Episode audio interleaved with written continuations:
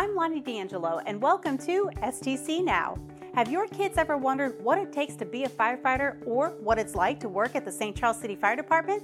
Now they can ask those questions through our Ask a Firefighter series. Through our online link, just list their first name, age, and question, and a member of the fire department just might answer it through a video on social media. Need some help with your taxes? The St. Charles City County Library is offering a free tax service.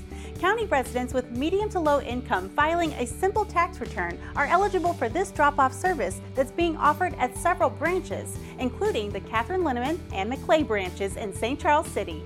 For more information, including documents required for this service, visit the Library District online. Want to help out the Foundry Art Center? Participate in their Summer Art Camp Supply Drive. Stop by the Foundry to donate your recyclable items for this year's green themed summer camp.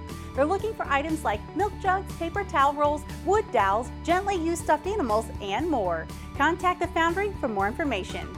Did you know? Franklin School operated in St. Charles City from 1904 to 1954 as the only school for African American children in St. Charles County.